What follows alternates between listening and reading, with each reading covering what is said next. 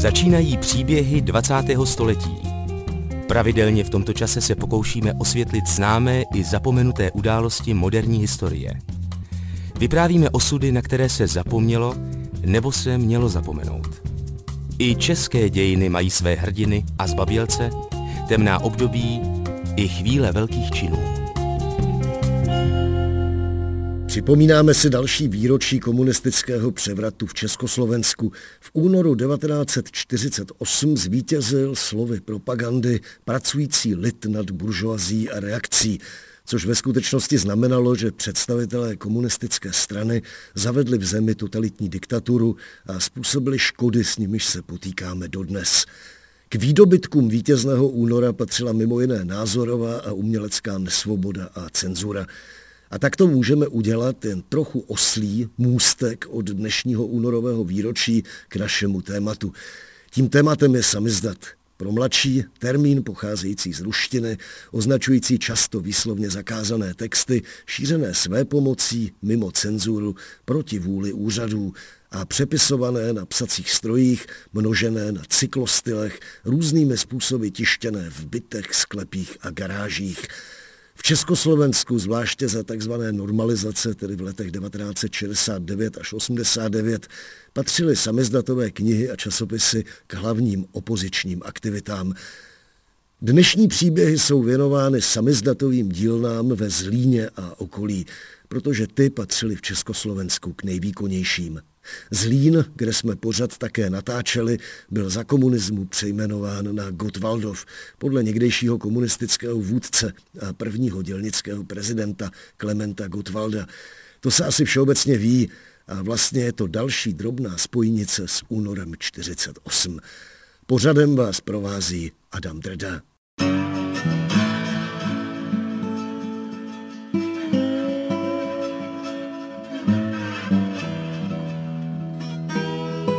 Stanislav IX. ročník 1952.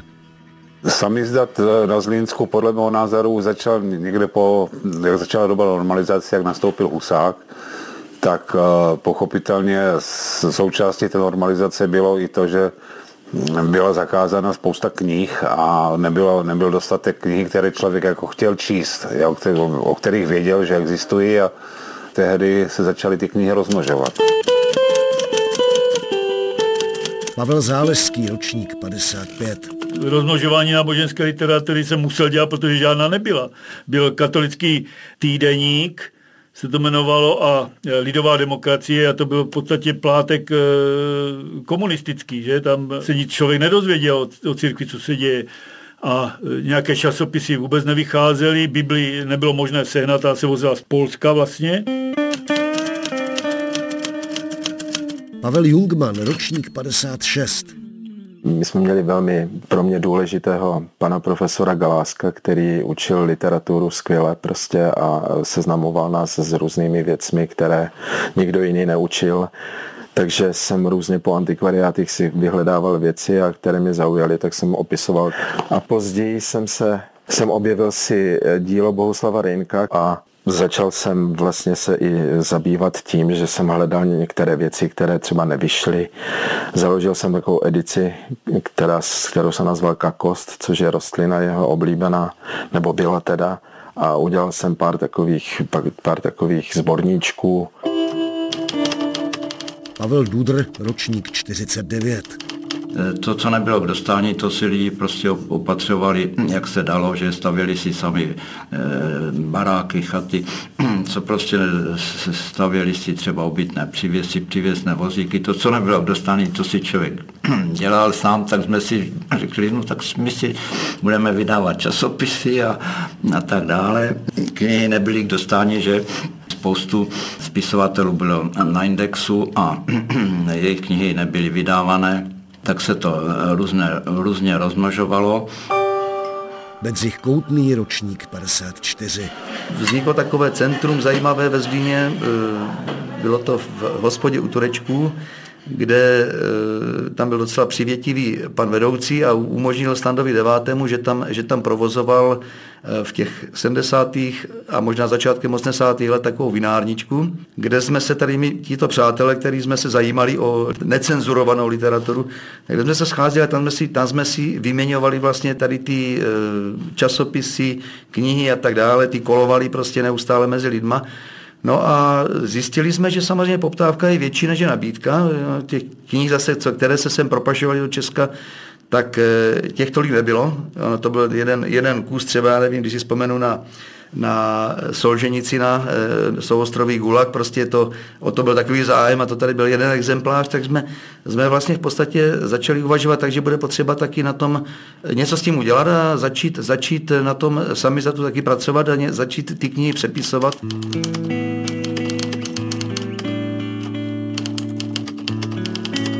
Já si myslím, že to bylo někdy v tom roce 71, 72, kdy jsme, kdy jsme začali s tím samizdatem a, a trval vlastně až do konce listopadu, teda do začátku listopadu 89, takže no, samozřejmě mezi tím byla spousta jiných aktivit.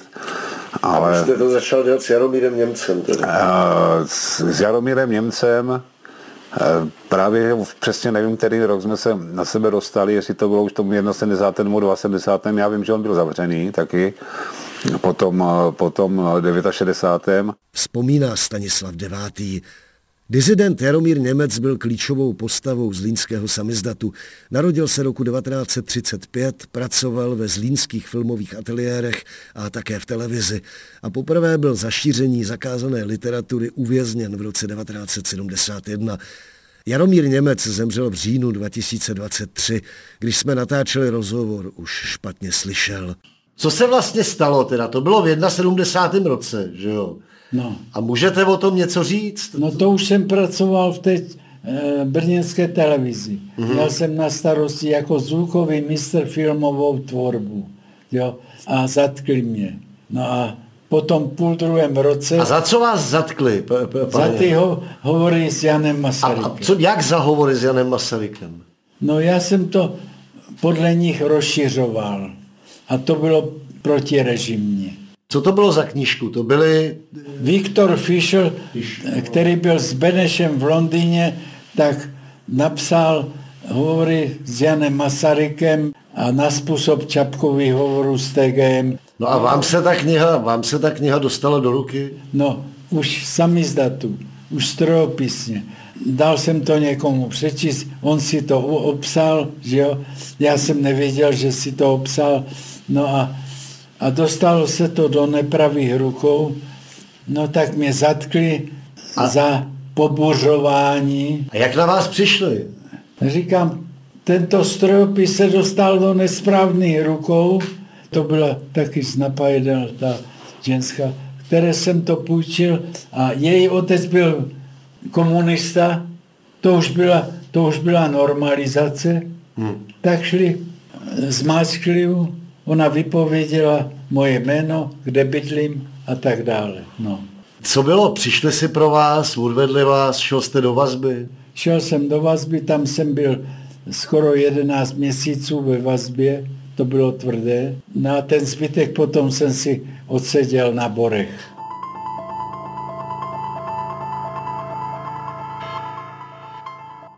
Stanislav IX. On měl hodně vztahu prostě na na zahraničí, přes, eh, teda na zahraničí, na, na lidi, kteří z Prahy, protože s nima seděl, takže tam se nějak seznámili. No a on byl taková, takový člověk, který vlastně opatřoval hodně literatury. Později teda až eh, odešel, od, odešel z České republiky Jan Tesar, takže Jan Tesař posílal přes něho spousty literatury a knih a časopisů, které jsme tady potom jako rozmnožovali a, a poslali dál. Bedřich Koutný, Zpočátku to byly opravdu eh, těch klasických 12 stránek strojopisu, jo, co to, co vlezlo do toho psacího stroje na tom tenkém, tenkém průklepovém papíře, takže jsme dělali knihy, knihy ve 12 kusech. Potom samozřejmě eh, byly i techniky fotografické, s tím, s tím přišel Jarda Němec. Já jsem víc fotil, když jsme dostali třeba špion vypovídá o Frolikovi, tak já jsem je tyto knihy jsem rozmnožoval focením. na dokument papír. Ono se to, celá místnost byla samé papíry, vysely na ramínka a tak dále. Tak, to byly takový kroutivý pergameny, že jo? Já se na to tak se to potom žehlilo a tak dále, aby toho bylo víc.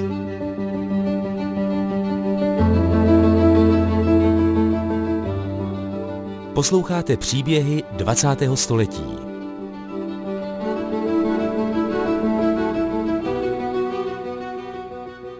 Stanislav IX. To se muselo celá ta kniha nafotit, pak se to muselo samozřejmě vyvolat a nechat rozchnout, osušit, čili to bylo docela pracné. Nakonec eh, jsme došli, nebo respektive se v, dala dohromady taková metoda zvaného sítotisku, kdy jsou takové rozmnožovací blány, na který se naťuká text, tím se prorazí vlastně ten, to písmenko a normálně se to použilo tak, že se to hodilo do stroje, kterým se točilo kliku a ten papír vlastně se, respektive ten, ten text se otiskoval na ten papír. A vzhledem k tomu, že my jsme neměli přístup k těmto, k těmto strojům, takže jsme e, vymysleli vlastně formu takzvaného rámečku. To byl prostě rámeček otvírací, který se zdvíhal nahoru a pod to se dala ta blána, ze hora se dávala barva a do toho se dal, dolů se dal papír, rámeček se zavřel a protáhlo se to takovým prostě válcem a ten text se vlastně otiskl na ten, na ten papír.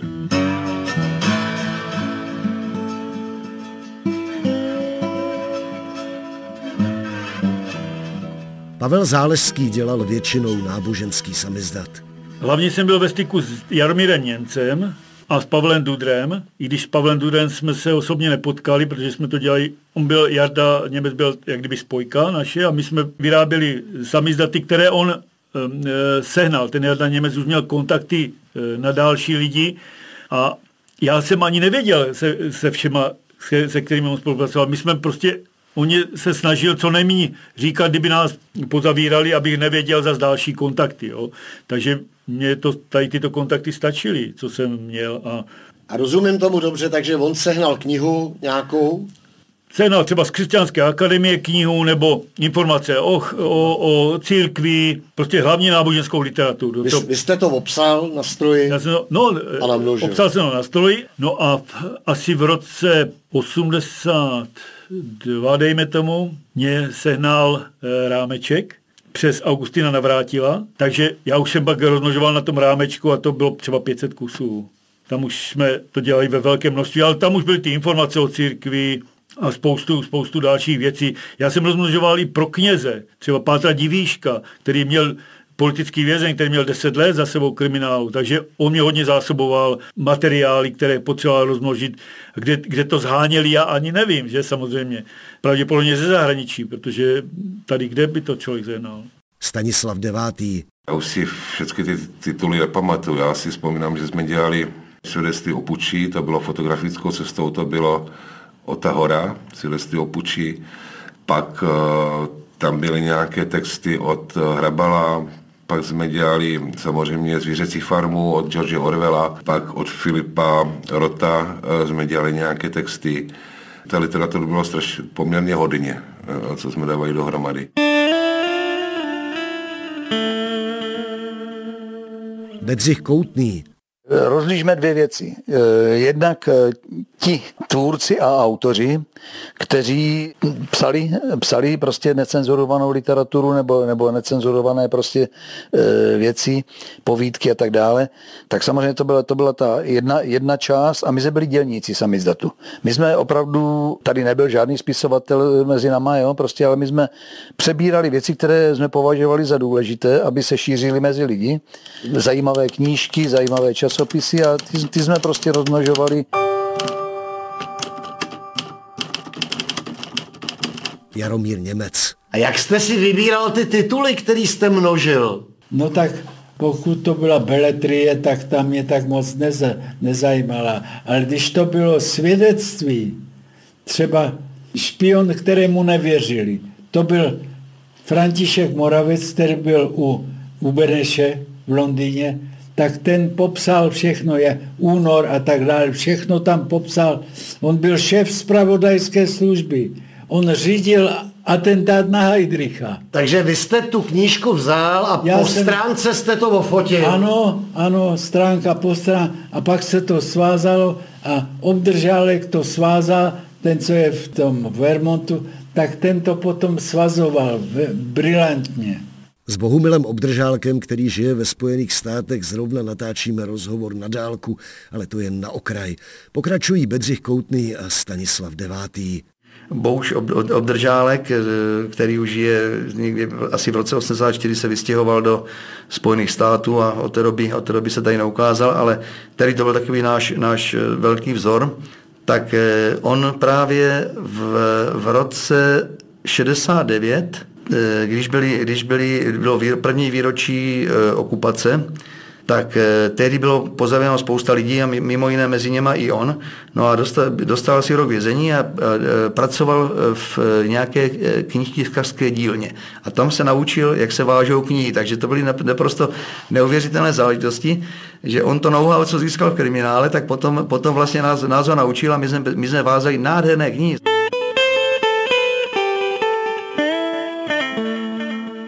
Ještě předtím, než, než nás opustil, tak vymyslel, že uděláme k novému roku 84, vytiskneme dílo eh, George Orwella 1984. Symbolicky a že to bude, že to bude jako vánoční dárek prostě eh, na- Vánoce eh, 83, ale jako prostě do, do nové, dárek do nového roku.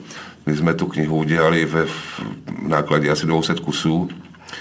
Za prvé se nám podařilo přeložit docela dobře a pak jsme to vlastně sítotiskem vytiskli v těch počtu těch eh, 200 kusů, přičemž ta kniha měla přes 400 stran, takže si dovedete představit, eh, co nám to dalo za práci. Trvalo to zhruba no, ten přes ten rok a půl asi. My jsme to dali dohromady, ale nakonec se nám to povedlo. Bylo to krásně, jak kniha, prostě s vazbou.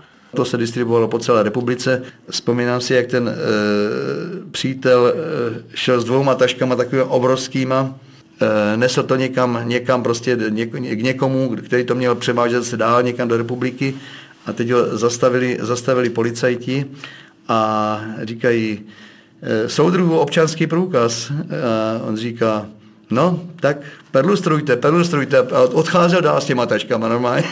policajti stáli, hleděli a prostě on, pro, on prošel a policajti z toho byli tak zděšení, že, že, že ne- nestačili zareagovat a nechali ho odejít s těma tačkama. A v těch, v těch měl zrovna možná jen 50 kusů těch, těch knížek. Jako. A nejvíce to tiskou u nás bytě.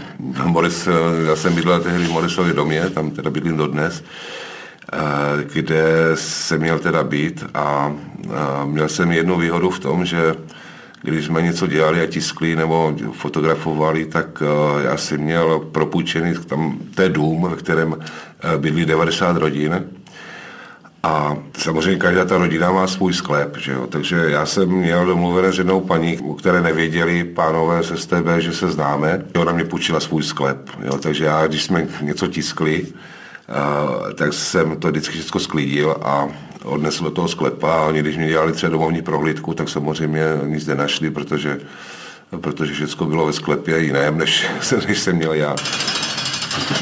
byla nějaká čistka v, v Čechách a e, odhalili tam nějakou, nějakou prostě e, velkou, velkou dílnu nebo respektive velkou tiskárnu, kde se tiskly informace o chartě a tehdy jsem dostal, dostal úkol, protože ještě jsem nebyl u státní bezpečnosti natolik známý, takže Standa 9. mi říkal, že, bych, že si bych neskusil eh, tisknout informace o chartě pro, pro celou republiku. Tak někdy v 82. 3. roce eh, dělal jsem to možná asi, asi 3-4 roky, kdy ke konci to bylo, to bylo nějakých možná, možná 2,5 tisíce výtisků, každý 14 dnů. Ty informace o chartě měly tuším eh, 16 stran, to znamená 8 papírů obou straně tištěných. Jenom nakoupit cyklostylový papír. Co to, byla, co to bylo prostě za, za neskutečná věc, protože samozřejmě v papír, v, v těch obchodech s papírem, tam, když jste přijeli a eh, chtěli jste vidět dva balíky cyklostylového papíru, tak oni už automaticky měli za úkol volat STB, že tady někdo, někdo chtěl 10 balíků cyklostylového papíru. Takže já jsem naštěstí díky tomu, že jsem, že jsem dělal geodeta, že jsem jezdil po světě, tak já jsem, eh, kromě toho, že jsme vždycky něco museli zaměřit, já nevím, v Brně, prostě a tak dále, tak jsem systematicky objížděl všechny papír, eh, obchody s papírem, to bylo taky nebezpečné, že jo? protože oni to všechno sledovali a takže my jsme třeba na jednom místě koupili dva balíky, na dalším místě třeba pět a Pokračuje Pavel Záleský. No a já jsem to e, nakupoval v, v tisících, že? Ale pokaždé někde jinde, jo, po částech, třeba dva balíky tam. Jak jako jsem měl e, režii jízdenku, tak jsem jezdil po celé, po celé republice a záněl, kde se dalo barva rozmnožovací a podobně. A pak ta distribuce byla náročná. To jsme posílali poštou, protože jsme záněli postupně adresy různé. Prostě každý měl nějakého známého a to se, to se tak postupně rozšiřovalo, že vím, že, že jsme ke konci 89. roku po, rozesílali 400 dopisů třeba.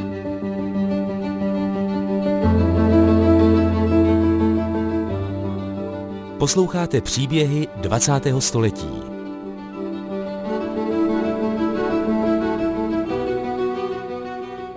Jarda Němec, to byl neuvěřitelný člověk a do dneška nedoceněný. On třeba jezdil zase a distribuoval to, jo, po celé Moravě. On jel za, na fary, za kněžíma. Samozřejmě já jsem to rozdával s hodně lidem známým, protože jsem tím, že jsem dělal na dráze, tak jsem měl velký rádius. Já jsem vlastně chodil třeba pěšky z Vízovic až do, do Otrokovic. Ve Vízovicích třeba jsem chodil za nynějším arcibiskupem Janem Graubnerem, který tam uh, působil. Jo, tak jemu jsem dával věci. Pak v Želechovicích byl další kněz, kterému jsem dal další, další samizete. Oni to rozdávali da, za svým přátelům. Jo? Prostě, když jsem to dal deset kusů jednomu eh, člověku, tak uh, ten to rozdal dalším deseti. Jo? To, ale bylo to velice nebezpečné, samozřejmě. To jste šel a měl jste baťoch plný knih. Přesně tak, taky když mě zadrželi, tak vždycky mě něco sebrali. Bedřich Koutný. Tehdy byla obrovská výhoda Škodovek co to bylo, 105 nebo 120, že jak měli ten prostor vzadu, vzadu za sedákama. To si možná vzpomínáte, to byly takové ty prastaré, prastaré Škodovky, že vlastně Eh, policie měla právo zkontrolovat rezervu, jo, to znamená otevřít kufr a zkontrolovat, jestli je v pořádku rezerva, ale tento prostor zasedáky, ten byl, ten byl naprosto geniální. Tam jsme provezli eh, právě tady tyhle ty, ty distribuce těch, těch obrovských množství, prostě například informací o chartě. Komunistický režim se ze všech sil snažil potlačovat svobodný přístup k informacím. Státní bezpečnost vydavatele samizdatů sledovala a šikanovala, mnozí skončili ve vězení. Už tehdy, jak jsme byli aktivní, tak ta státní bezpečnost po nás poměrně hodně šla, tak uh, já si vzpomínám na to, že mě jednou, to bylo někdy v 80. roce, uh, i s mojí dcerou, pětiletou, prostě vytáhli, vytáhli zadrželi a odvezli nás prostě na policejní stanici nahoru a tam se nás snažili vyslýchat a prostě bylo to docela nechutné. A moji, moji dceru tam tehdy pětiletou zavřeli někde, někde do nějaké místnosti, kde už snad držela pod zámkem nějaká poli, policajtka, bylo to docela hnusný. Říct, že jsme měli strach, je pochopitelně. Člověk, člověk jako, nevím, nerad bych si hrál na hrdinu, to, to číhalo kdykoliv, každý den mohla být domovní prohlídka, já jsem měl minimálně pětkrát domovní prohlídku, kdykoliv vás mohli samozřejmě zabácnout a e, to, nějaké to podvracení republiky těch pět roků tam to bylo pořád nachystané, jo? takže nebyla to, nebyla to nějaká legrace, ale nicméně ta práce měla pro nás obrovský smysl. Jo? Prostě jednak, jednak jako úžasné mezilidské vztahy a jednak prostě opravdu práce, která dávala tomu životu smysl. Jo? Prostě to, to si myslím je potřeba, je potřeba zdůraznit.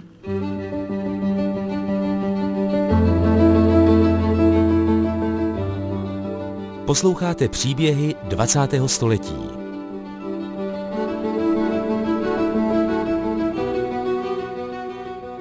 Vzpomínali Stanislav IX. a Bedřich Koutný. Posloucháte příběhy věnované tvůrcům samizdatových knih a časopisů ve Zlíně a okolí. Právě tam byly jedny z největších tajných dílen na výrobu zakázané literatury v Československu. Šířily se knihy, ale především časopisy a biltény, jako informace o chartě nebo informace o církvi. Později třeba i časopis Sport, který pojednával o politickém a kulturním dění, nikoli třeba o fotbale, jak by název mohl napovídat. Jak už zaznělo, státní bezpečnost vydavatele samizdatu sledovala a pronásledovala, tak jako všechny opoziční aktivisty a dizidenty. Stále jim hrozilo vězení. Stanislav IX. Spousta lidí byla tehdy eh, trestně stíhána jak z těch politických důvodů, no a nám se podařilo vlastně občas získat nějaké informace o těchto lidech a a tehdy vlastně už existoval tzv. výbor na obranu nespravedlivě stíhaných, který, kterému jsme tyto informace dodávali a především já jsem jezdil po těch procesech, které probíhaly v podstatě po celé republice ale v zásadě jsem měl hlavně na starosti tady tu Moravu naší, eh, jak Ostravu, Olomouc, tak i Zlín. A v roce, myslím, 85 nebo 86 jsem se stal vlastně členem, eh, oficiálním členem výboru na obranu spravedlivě stíhaných a oficiálně v uvozovkách, protože samozřejmě, když jsme přijeli někdy nějakému soudu, já si vzpomínám třeba na jeden soud, který probíhal v Olomouci, byl to soud s katolickým aktivistou Michalem Mrtvým, tak uh, oni nás tehdy nechali vejít do soudní budovy. Nás bylo asi šest nebo sedm, šli jsme s tím Michalem Mrtvým a s jeho těhotnou manželkou tehdy. A oni, eh, jestli v tom Olomouci je to tak, eh, že tam je takové foaje, schody a další dveře a teprve se vchází vlastně do té soudní budovy a oni nás nechali vejít do, dovnitř, zavřeli zvenku a ze zhora se na nás vyhrnulo jakési komando maskované, a začali nás teda docela hodně mátit. A i dokonce i tu těhotnou paní, paní mrtvou. Nakonec my jsme teda začali strašně křičet a volat o pomoc a najednou se tam objevili lidé z toho soudu a, a to komando tehdy jaksi a najednou zjistili, že tam jsou i cizí lidi, tak prostě zmizelo a nechali nás být. Byli jsme docela tehdy dobře hodně, hodně, hodně teda zmácení. Nicméně nakonec se soud, soud konal a Michala Mrtvého tehdy odsoudili a když jsme vlastně odcházeli z toho jednání, tak uh, vlastně až ven stal takový kordon policajtů, my jsme museli projít mezi nimi a to teda jsme si teda slechli, teda sice na nás nesáhli, ale ty nadávky a, to, jak by s náma naložili, to jsme si teda užili, ty svině a nám nadávali a do hajzlu, a že by nás nejlepší zabili a takové. Prostě bylo to docela husté tehdy. Pavel Záleský a po něm Stanislav IX. Oni vás někdy byli, ty, ty, ty, ty příslušníci státní bezpečnosti? Víc než bytí mě jako psychicky vydírali a, a vyslýchali. Prostě slibovali, že děcka, děcka dají taky, do, že nebudou mít budoucnost žádnou. Zmlátili mě asi párkrát, já jsem to ani nepočítal. Většinou, když jsem si lehl, no, tak samozřejmě nevěděli, co se mnou, no, tak, tak mě mlátili abych, eh, a odnesli někam. Nejhorší to bylo to 25. března, kdy, kdy prostě eh, mě tak zmlátili, že se nemohl dýchat. A pak mě tahali za ty pouta, které se zasekávaly do, do ruk, do ruk jako do masa. Mě tam tahali po schodech, tak to bylo dost tvrdý. U Dany Němcové v Praze, když jsem byl, tak tam na, na nás pustili psi. To bylo taky dost také drsné. Tady myslím, že to bylo v roce 85, kdy jsme tady rozmnožovali právě ty informace o chartě. A státní bezpečnost se tehdy asi rozhodla, že tomu činí přítrž a udělala tady ve Zlíně velký zátah a tehdy zavřeli právě některé lidi od nás ze Zlína. Jednak to byl Jarda Němec, o kterém už jsem mluvil, a taky jeden z katolických aktivistů Pavel Luder, který, se kterým jsme měli Eh, hodně moc společného, protože to byl takový technický typ, který vymýšlel prostě různé metody toho rozmnožování a taky se mu podařilo opravit jeden cyklostyl, který, jsme, který se našel někde ve sběru a který jsme nakonec taky používali. V tom listopadu 14. Eh, pozavírali Jadu Němce a Pavla Dudránu, já jsem byl eh, na třetí. Jako. Mě nezavřeli z toho důvodu, že, že jsem s nimi hovořil ne, že bych se přiznal, ale že jsem s nima komunikoval a oni si mysleli, že ze mě dostanou eh, spoustu informací. Jarda Němec asi a Pavel odmítli e, mluvit, protože by se prozradili, ale já jsem s nimi hovořil při té první domovní prohlídce, i když ten výslech byl eh, jako krutý, tam se na mě vystřídalo asi 10 estébáků, pět těch hodných a pět těch zlých, jo. To mě odvezli teda do Zlína na kopeček, do vyšetřovací vazby a a mysleli si, že s nima budu, jak kdyby spolupracovat, že s nima budu komunikovat. A mně pak to přišlo, eh, eh, říkám, proč já vlastně se s nima vybavuji, proč já eh, s nimi komunikuji, kdy oni ze mě postupně dostanou něco, co, co nechci. A ta domovní prohlídka to byla taková ta hloubková, že vám obrátili barák vzhůru nohama. Ano, tam děcka spali, už to bylo v noci večer, pozdních hodinách a kontrolovali jim v postelích, jestli nemám něco schované v jejich postelích, jo, a děcka spali. Oni mě zebrali přes 30 položek, ale nenašli ty důležité věci, protože za pán Bůh mě strašně chránil před tím kriminálem, protože já si říkám, všichni moji kamarádi byli zavření a já ne. Jak je to možné? A on mě vždy, vždycky jak kdyby zachránil před tím kriminálem, že, že jsem vždycky všechno poskovával. Já jsem třeba viděl, že mě usledují ten den. Všechno jsem poskovával do té moje skrýše, co jsem měl v bytě a oni zazvonili. A ještě to chci dodat, spoustu věcí, které už jsem do, se tam nevlezl do té skrýše, tak jsem zanesl dole pod eh, nama sou, k sousedům za Tloukalovým a musím ji jmenovat, protože to bylo hrozné, já jsem jim dal kompromitující materiály a řekl jsem jim, že, že bude domovní prohlídka. A oni to přesto schovali domů k sobě. Byla domovní prohlídka. Samozřejmě nic nenašli. Zebrali mě těch 30 položek, knížky nějaké a podobně. Vzpomínal Pavel Záleský. Jaromíra Němce zatkla státní bezpečnost kvůli samizdatu v roce 1985. Ti estebáci mi řekli, všechno z kapes ven, tak já jsem vynda. A teď jsem tam měl jednu adresu, kterou bych nerad, aby se jim dostala do rukou. Jo? Nestačil jsem ji zlikvidovat. Teď to tam bylo na tom stole, těch pět estebáků tam sedělo a čekali, až přijede vyšetřovatel z Brna, pač ten měl právo vyslychat. Krajský. No a byl, trvalo to dlouho. No a teď já ty papíry byly rozloženy všechno, všelijaké jízdenky, peníze. Tak já jsem přemýšlel, co, jak to zlikvidovat. Tak jsem se vymrštil, hrábl potom té adrese a sežral jsem to. No to bylo pro ně něco hrozného. Ty kurvo, ty hajzl. A teď se mě snažili otevřít hubu ještě ty papírky nějak, no, a, no tak já už jsem to měl třeba v žaludku a no to, to jsem si získal tuto zkušenost na těch borech. Když nemáš nic jiného, je takzvaný Filcung, tak to sežer a hotovo. Tento návod jsem použil, no a, a tak oni, a te, ta hlava mě lítala takhle vozeť. Jarda Němec, eh, který byl půl roku s Pavlem Dudrem eh, ve vazbě, to vzal všechno na sebe. Prostě vzal to na sebe a tím mě osvobodili. To byl Pavel Záleský a pokračuje Pavel Dudr, tehdy rovněž zatčený. Té vazbě e, jsme byli asi 4,5 měsíce.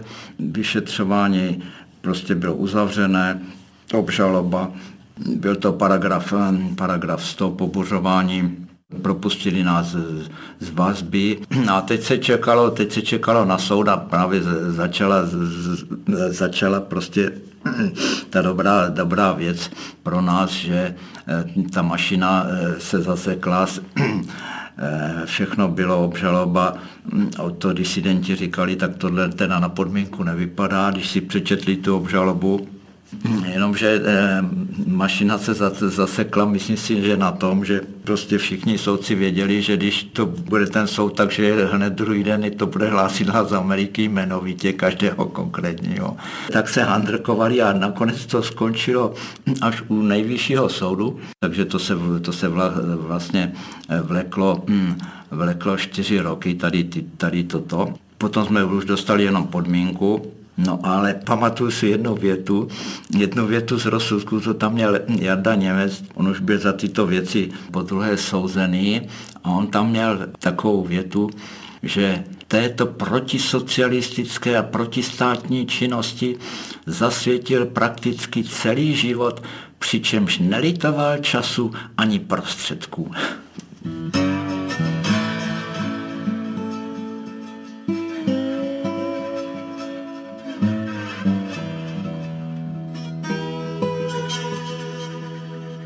Stanislav IX. Oni předpokládali, že vlastně ty informace o chartě, že tiskne pan Němec s Jardou Dudrem, nicméně to se tisklo u nás a já jsem měl doma takový psací stroj, který mám dodnes. A na, těch, na tom psacím stroji se psali právě ty blány, a to byl takový přenosný kufříkový psací stroj a pokud si dobře vzpomínám, tak v tom trestním spise je vedený pod položkou číslo 27, který však nikdy nedostali.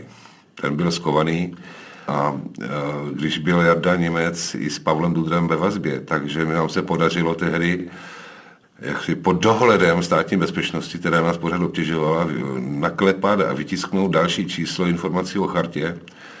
A, a jak si distribuovat ho do, do celé republiky a pokud si dobře vzpomínám, tak tehdy mi Jarda Němec říkal, že když za ním přišel vyšetřovatel do vazby, tak že si stěžoval na to, že ty informace o chartě prostě jedou dál, jako, že prostě to se to jede dál.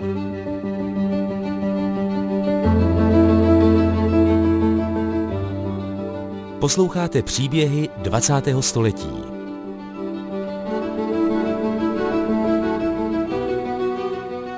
Na konci 80. let spolupracoval Pavel Záleský s katolickým aktivistou Augustinem Navrátilem, mimo jiné autorem petice za svobodu náboženské víry, vůbec největší protikomunistické petice v dějinách Československa, podepsalo jí několik set tisíc lidí. Augustin pořád něco vymýšlel. On třeba založil Združení katolických lajků, ve kterém jsem byl já, Augustín, můj strejda, František z Brna a e, Radek Malý, historik z Brna. To nemělo šanci na úspěch, e, ale my jsme začali na základě toho vydávat právě ten 14 denní křesťanské obzory, kde jsme vlastně informovali veřejnost, bylo to 500 kusů, takže e, když se to pučovalo, tak se dostalo třeba tis, na tisíce tisícům lidí, lidí, že? A mělo to velký ohlas. Samozřejmě jsme tam dávali třeba nejenom ze zatčení Augustina Navrátila, z jeho výslechů, ale i z ostatních. Sledovali jsme e, pronásledování křesťanů v České republice i v jinde v těch e, státech socialistických. Pane Záleský, jak to vypadalo, ten časopis? To byl dvojlist? Nebo... To mělo minimálně 20, ale i víc stránek, někdy již, jak říkám, 60, podle toho, co se stalo. Jo? My jsme vlastně informovali veřejnost o těch pronásledováních všech politických vězňů, nejenom jako křesťanů. Jo? Čím dál víc přibývalo nám eh, příspěvků od křesťanů různých, takže my už jsme pak museli vybírat. Jo? To bylo neuvěřitelné práce, jako za ty čtyři... To je neuvěřitelná právě, to jste dělali ve dvou? To jsme dělali ve dvou, no. Začalo se to v roce 88, 15. června vyšlo první číslo a skončilo to v polovině roku 90. My jsme ještě půl roku po revoluci to vydávali, protože ještě nebylo uh, tolik časopisů a, a informací, že? Takže vlastně tři roky se to vydávalo. No. Koncem 80. let založili dizidenti kolem Stanislava IX. společnost Přátel Spojených států amerických, krátce z PUSA. Od roku 88 vydávali při té příležitosti další samizdatový časopis, magazín z PUSA. Vzpomíná Pavel Jungmann, to byl nápad standů, že když tady máme eh, společnost Československo-sovětského přátelství, nebo jak se to jmenovalo přesně, takže proč nemáme prostě i přátelství z USA? Mně to přišlo trošku přitažené za vlasy, ale bral jsem to jako takový veselý nápad.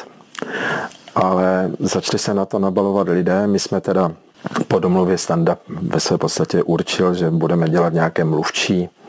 A ve své podstatě se to velmi brzy, tady to společenství přátel USA zařadilo mezi e, takové iniciativy, prostě, které potom se angažovaly ve svolávání různých manifestací a různých protirežimních akcí a tak dále.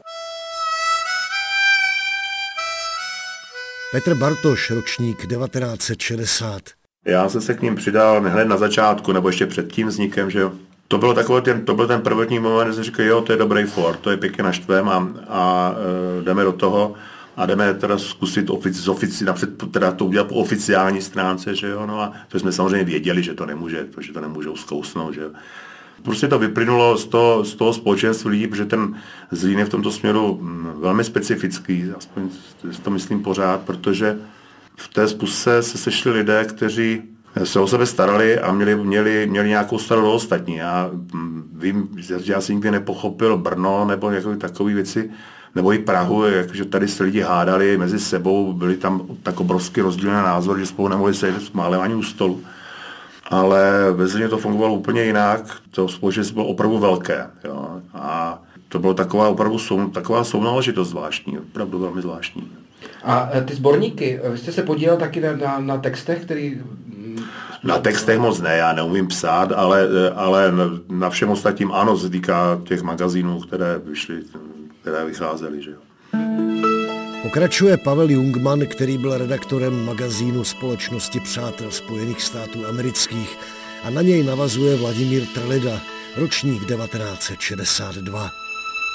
Mně zase prostě přišlo, protože jsem miloval eh, Revolver Revy a lidi kolem tohohle časopisu, že, že jako by to mělo být něco víc, než jenom nějaká v úvozovkách recese. A že by se mělo teda, když už se zabýváme USA, takže by si měli prostě mm, nějakým způsobem zpřístupňovat různé články, eh, překlady, literární díla, vůbec znalosti o Spojených státech, eseje a tak dále. Takže já jsem se hodně angažoval v tom časopise a to, to mě celkem naplňovalo, i když prostě to, to přesné určení, jako, že jakoby adorujeme USA, mě trošku nekonvenovalo, tak přesto prostě mě to zajímalo z hlediska toho literárního. Pavel Jungmann ten byl takový redaktor, jak kdyby, že on prostě domluvilo se, co, co tam bude, jo, jak, jakou to bude mít jak to bude vypadat, že? A jako skladba toho a No a potom jako ta práce, no tak samozřejmě, no tak cyklostyl zase, že? A se vytisklo, pak se vždycky od někoho musel půjčit nějaké, nějaký prostory, buď barák, nebo něco a muselo se to snášet takzvaně, že měl napsaných 100 stránek, že 100 stránek jedné stránky, z první stránky 100 stránek druhé až já nevím, 50. že a a tak schodil furt dokola, že, tak nás muselo být taky víc, že. My jsme to dělali Takže, taky v Praze, no. Jsme no. chodili kolem stolu a kladli no, jsme to. No, no, no. Vzniklo 20 knížek. Ale tak když byl info, tak to, to bylo pár listů, že, no. tak eh, to nebyl problém. A na konci byl kůň a zecvaklo se to. Cvakačka. No, cvakačka, že, kancelářská a bylo. No ale, ale tady toto jsme zešívali, jo, a klihem se to natíralo, prostě ta vazba by vypadala, aby to mělo nějak, chtěli jsme, aby to mělo nějakou úroveň, že... Stanislav IX. vzpomíná také na tehdejší kontakty s polskou opozicí, která byla v mnoha ohledech pro lidi z Československa vzorem. My jsme taky převzali tady ve Zlíně štafetu takzvanou, že jsme jezdili eh, na polské hranice na setkání s Polákama na takzvaně komunisti tam tehdy udělali takzvanou cesta přátelství to byla. Jezdívali jsme na hranice s Polákama a předávali jsme si prostě eh, nejenom informace, ale právě i samizdaty.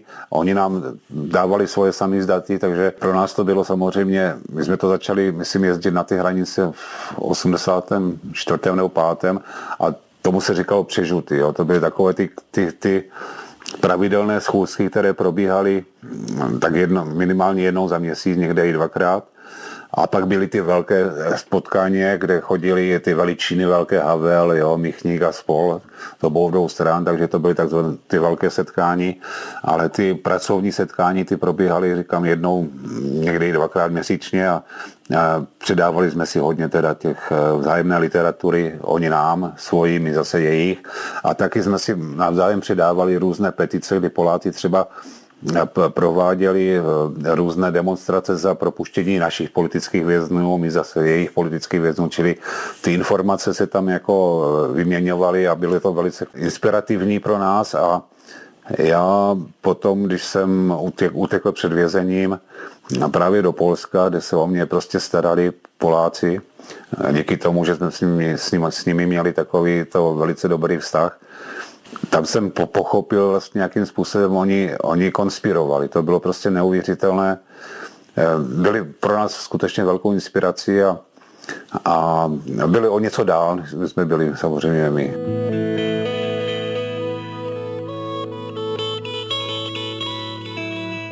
Postupem času, kdy začala vznikat, eh, vznikat eh, další a další, nebo se objevila další a další literatura, respektive samizdaty, tak eh, jsme společně s, s klukama z Prahy vydávali časopis, to se tedy jak si nazvalo, tak jako nadsázkou sport, eh, který byl samozřejmě politický časopis, kde byly eh, všemožné informace o, o dění u nás i ze zahraničí a ten časopis Sport se vlastně tiskl u nás tady ve Zlíně a v obrovských nákladech. Tady zajímavá, zajímavá historka, že ještě toho 17. listopadu 89 kluci zrovna tady tiskli další číslo toho časopisu a, a vlastně nic nevěděli, že se něco děje a teprve potom vylezli ven. Pavel Jungmann. Vždycky jsme dostali, dostali jsme podklady pro to a našli jsme si nějaké místo a tenkrát jsme byli v takovém domku mm, u jedné takové staré paní, prostě půl domek, tam bylo to v Otrokovicích, tam jsme velmi komplikovaně jeli, protože jsme měli pocit, že máme sledovačku, tak jsme tam opravdu, já nevím, hodinu, hodinu a půl jsme různě se snažili utíct a tam jsme byli v zavření ve sklepě vyloženě tak, že, že, že to mělo poklop, prostě nebyly tam schody, byl tam nějaký žebřík do toho sklepa, tam jsme měli ty, ty přístroje, poslouchali jsme svobodnou Evropu a, a, a jako trošku absurdní v té chvíli jsme rozmnožovali, myslím, číslo tři nebo čtyři toho časopisu Sport, kde na první straně byl úvodník Ivana Lampera, který prostě tam eh, jako polemizoval o tom, že všude v okolí už se prostě děje celkem razantní, razantní se dějí razantní změny jenom u nás, že to je komplikované. A v 17. my jsme dělali tenhle časopis a poslouchali jsme, že, že v Praze se něco děje a vlastně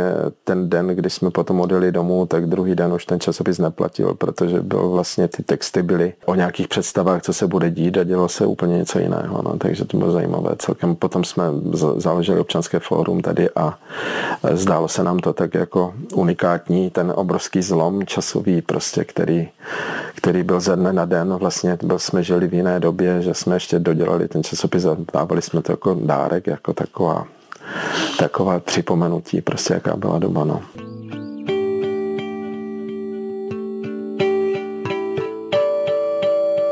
Jaký to mělo význam, ten semestr?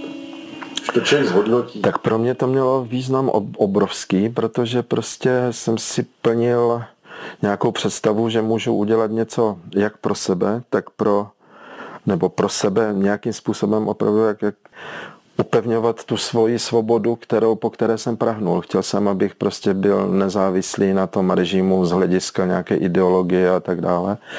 Měl jsem nějaké představy, prostě co, co bych chtěl číst a to, to číst nebylo možné prostě, takže to, to, mě, to mě motivovalo a já si myslím, že to určitě Samozřejmě věřím tomu, že to pomáhalo prostě jakékoliv edice samizdatové k, jako, k zachovávání literatury, která tady nemohla vycházet a v dobrém slova smyslu k ovlivňování prostě myšlení lidí, eh, aby, aby nestráceli prostě eh, nějakým způsobem mm, víru, že se tady může něco změnit a když nic jiného, takže aspoň tohle minimálního proto můžeme udělat pro tu změnu. Hmm.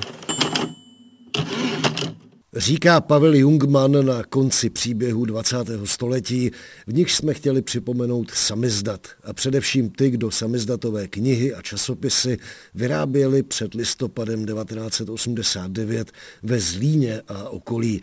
V místě, kde byl rozsah takové práce obdivuhodný, Zájemce o podrobnosti kolem samizdatové a také exilové literární produkce lze odkázat na unikátní knihovnu Libry Prohibity, kterou v Praze vybudoval signatář Charty 77 Jiří Gruntorát. Možná, že si ve věku počítačů a především internetu kde kdo říká, že literatura přepisovaná na strojích a tištěná po sklepeních patří dávné minulosti.